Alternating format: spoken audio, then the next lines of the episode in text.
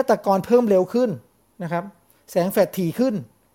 หรือว่ามัวเหมือนม่านมาบังเยอะขึ้น ถึงแม้จะนัดตรงนี้ แต่ว่ามีอาการเยอะจริง ๆ มาก่อนครับ ไม่ควรรอ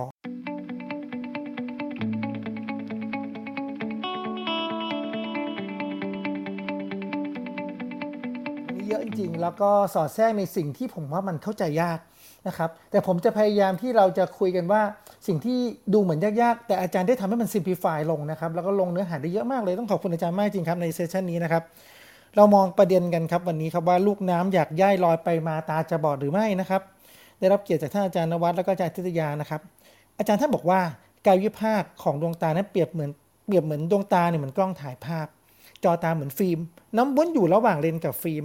น้ำวุ้นตัวนี้ประกอบด้วยน้ำ 95%และคอลลาเจน 5%คอลลาเจนสายใยยาวๆนะครับจะแน่นๆ เกาะแน่น ๆ บริเวณหลังเลน แล้วก็ใกล้จอประสาทตาใกล้จุดรับภาพบางอย่างพอเสื่อมลงครับ เส้นใยก็จะเริ่มขาดหดตัวเป็นเส้นสั้น ๆ สั้น ๆ ผลเป็นไงครับ 3 ระยะครับ ระยะแรกของอาจารย์ที่บอกว่าคือว่าเกาะกันเป็นก้อนแล้วเริ่มเป็นตะกอนครับ จากหดเส้นเส้นสั้น ๆ เริ่มเป็นก้อนเป็นตะกอน อันที่2ครับปริมาตรของน้ำวุ้นตาก็จะเริ่ม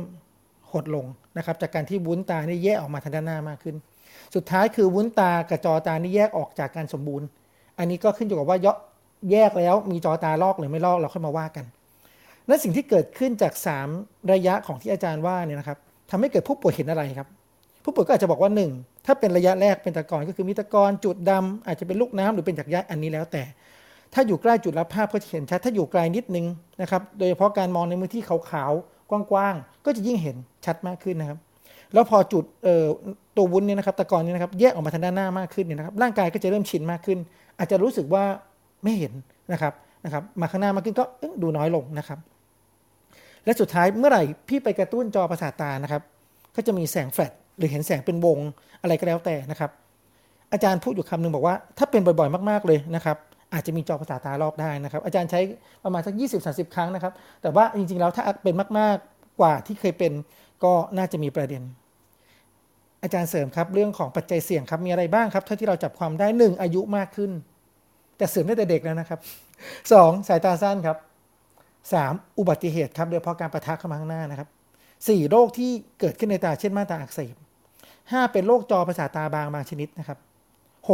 กระบวนการทำเลสิกเลสิกนะครับหรือ laser surgery นั้นมีผลนะครับมีผลในตัวของกระบวนการทำแล้วก็มีผลจากจอประสาทตาที่สั้นอยู่เดิมนะครับอาจจะมีจอตาบางอยู่เดิมก็ได้นะครับ ประเด็นที่อยากจะให้ความสำคัญของอาจารย์คือว่าทำอย่างไรไม่ให้มันเสื่อมล่ะครับ อาจารย์ทุกคนบอกเหมือนกันเลยครับ ไม่มีโ no นะครับก็มีคนถามต่อว่า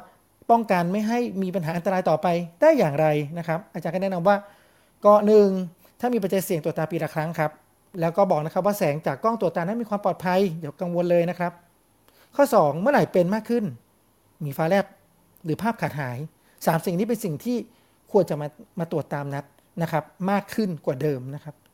แล้วก็มีคนถามไปถามมาว่า แล้วถ้าเกิดเพิ่งตรวจไปแล้วจะมาตรวจใหม่ยังไง อาจารย์ก็ขยายความให้อีกครับ ถ้าตะกอนเพิ่มเร็วขึ้นนะครับ แสงแฟลชถี่ขึ้น หรือว่ามัวเหมือนม่านมาบังเยอะขึ้น ถึงแม้จะนัดตรงนี้ แต่ว่ามีอาการเยอะจริง ๆ มาก่อนครับ ไม่ควรรอนะครับ คราวนี้เรามามองประเด็นเรื่องการรักษาครับ เราพูดกันเรื่องของน้ำวุ้นตาเสื่อมใช่ไหมครับ ถ้าเป็นเรื่องน้ำวุ้นตาเสื่อม ไม่ต้องรักษาอะไรนะครับ แต่ต้องมาตามนัดครับ อาจารย์ก็พูดต่อไปเป็นข้อสองว่า แล้วถ้าจอประสาทตามีรู ฉีกขาด แต่น้ำไม่ซาะ ก็เลเซอร์อุดรูรั่ววงเล็บขึ้นอยู่กับดุลพินิจของคุณหมอและคนไข้ตกลงกันนะครับ ข้อ3ครับแล้วถ้าจอลอกมาแล้วล่ะครับทำยังไงครับ ก็ด้วยวิธีการผ่าตัดและอื่นๆ ซึ่งบอกว่าจะยุ่งยากซับซ้อนอาจารย์กลัว ไม่อยากให้ถึงจุดนี้แหละครับ อาจารย์จึงอยากให้มาตรวจกัน ก็มีคนถามเรื่อง แล้วถ้าเกิดอยากจะกำจัดความลำคาญล่ะครับนะครับ กลุ่ม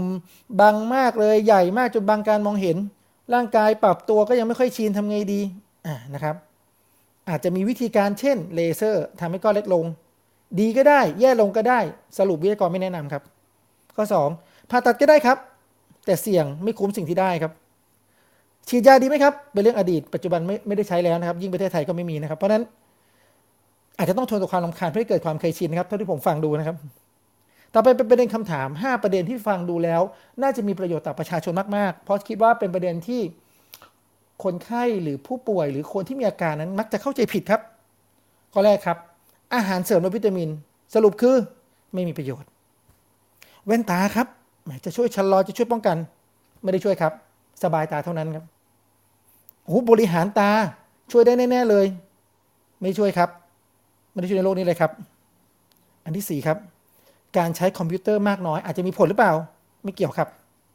อันสุดท้ายครับ หลังขยายม่านตา ถ้าเราตรวจแล้วหลังขยายม่านตาแล้วมีปัญหาครับ อาจารย์ก็บอกว่าถ้ามีปัญหาผิดปกติมากๆ แนะนำให้มาพบจักษุแพทย์ครับแต่ถ้ามีปัญหาบางเล็กๆน้อยๆก็ไม่น่าใช่ประเด็น คิดว่า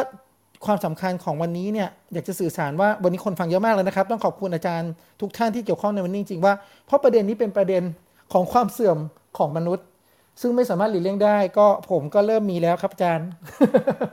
หวังว่าถ้าเกิดถึงจุดจุดหนึ่งก็ฝากอาจารย์ช่วยดูตาผมด้วยนะครับ ขอบคุณครับสำหรับวันนี้ครับ